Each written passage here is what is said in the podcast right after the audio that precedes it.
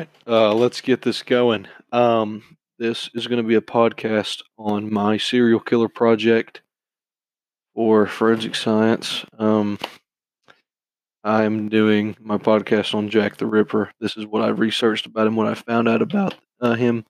So there might be some stuff that I didn't find. I don't know.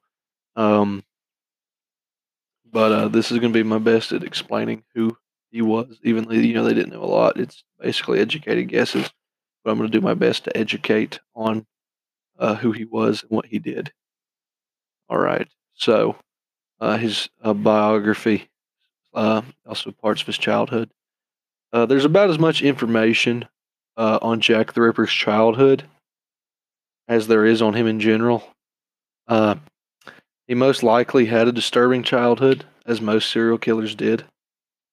Um, it's safe to assume that it was a lot like the uh, modern and a lot of other serial killers. So, like it met, you know, like that serial killer uh, status quo.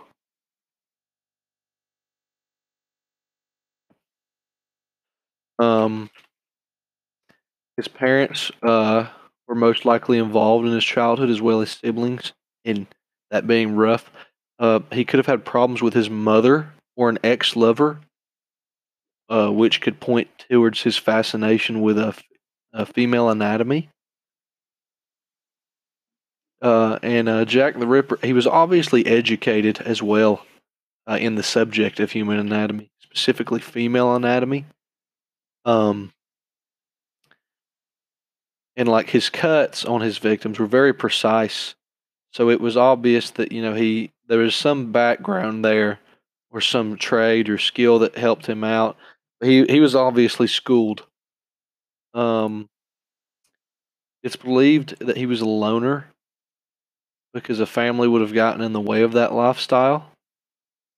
Um, also, it's believed that he definitely had a mental disorder of some sorts.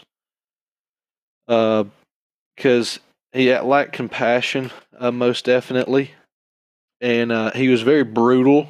He was very precise, but he's also very brutal in his work uh, as as he would uh, cut up these these women and he, he he wouldn't hide them either. He would just leave them where they were. Uh, that's about uh, what I have for his uh, bio and childhood. Um, there's several presumptions of who people think there was. Like one of them was a, I believe, a Danish barber or Polish barber. They thought that it could have been him, but uh, main researchers they just it's debunked because none of this can be proven to be exactly true. But um, you can't really you know tell, and we might never know, or you know because it was in 1888 around that time, so you're not we we might not figure it out. Um, let's move on to his uh, criminal activity. Uh, the nature of his crimes uh, was mo- uh, most likely out of spite or for pleasure, because um, you know it all dealt with women, and like he cut out some women's wombs, and and and he raped women as well, the ones he killed. Uh, I don't know if he did that before or after. It's not specified, at least in what I've been reading, and uh, what I've researched. Um, all uh, his criminal activity happened between August and November in 1888. Like I said, um, he had five victims,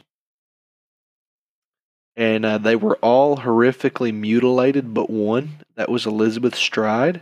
Like I said, he cut out one's womb. Some of them, uh, their head, their faces were torn up. It it was pretty bad on the uh, galleries I've looked at, but there's not really much to see uh, surplus wise because, uh, I mean, it's just it happened so long ago. You know, there's just not much information in general. Um, there was an at this time, the media coverage on this was insane, and the hype of it, even for the late 1800s. Newspapers were becoming very prominent. They already were very prominent uh, but with not that many readers. The, this case of Jack the Ripper drastically multiplied the number of readers of weekly papers uh, people flocked to newspaper stands to read to see if the Ripper had been identified or to see if he'd killed again. It was huge. It was like the O.J. Simpson trial of that time, or whatever you want to call it. Um, yes, he's mostly likely dead. I mean, it's been roughly 130 years. You know, I don't see how he could still be alive. Um, all of his criminal activity happened in the Whitechapel district in the east uh, east end of London. Uh, that's where he did all of this. Um, still hasn't been.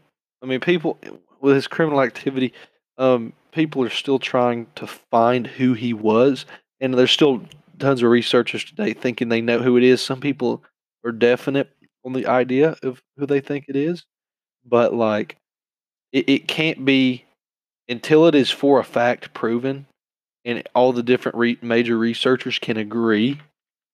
Then I don't see in any way how they, they can prove that it was one person. But uh we can try and uh, okay. But I mean they can try what they want, but anytime someone comes up with a new hypothesis, it just gets debunked by the higher up people that know more or have more power in this study. Um let's move on to uh, the characteristics. Um, he was most likely a power slash control type killer because he didn't he uh, he left one victim alive while killing the others. That showed that he had he had control in the situation. That's what he liked.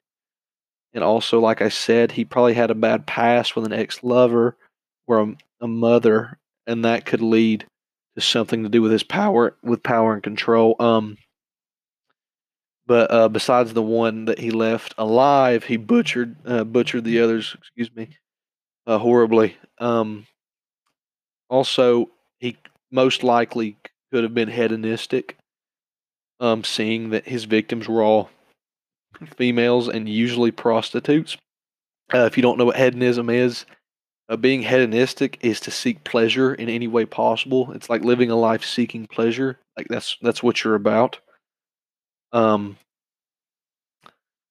also, uh, he could have been hedonistic. One thing that points me to that is because he did remove one of the victim's wombs, like I said, and that points me to sort of like you know a messed up. He, like I said, he most likely had a mental disorder.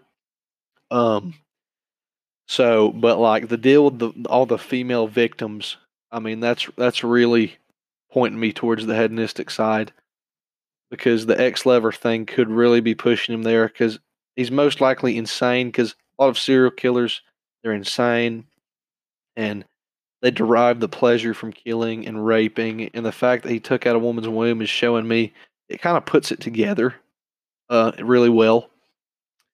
Um and uh, Jack the Ripper he like I said he killed most likely because of distraught childhood problems or problems with the next lover I know I've said that a lot but that's because he targeted women and specifically those who committed lewd acts so like he might have had, you know, sexual problems. He could have been raped as a child, maybe by his mother, maybe not. He could have been frustrated in an ex lover. And that's why he targeted these women or these prostitutes, these women who committed these things, uh, all this sex for money and stuff like that. He could have seen it as a sin. He might have thought he was cleansing the earth when he did this. Uh, there's a lot of things that you could try and pinpoint. Um, he uh, everybody pictures him as a top hat wearing guy. I mean, at the time, everybody you know everybody wore hats, but you know, uh, but the thing about him targeting prostitutes, I mean, that really sets me off to hedonism, all the things I've mentioned so far, and it's just very gruesome what he did. Um, but um,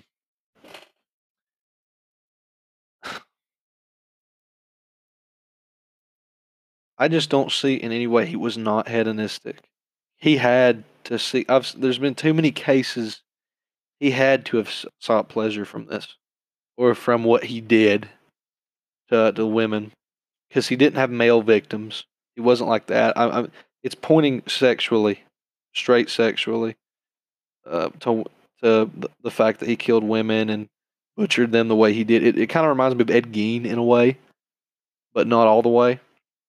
But uh, like the way he did it and the way he would cut them up. But um, that's what I have on Jack the Ripper. Uh, if you listen to Thank You.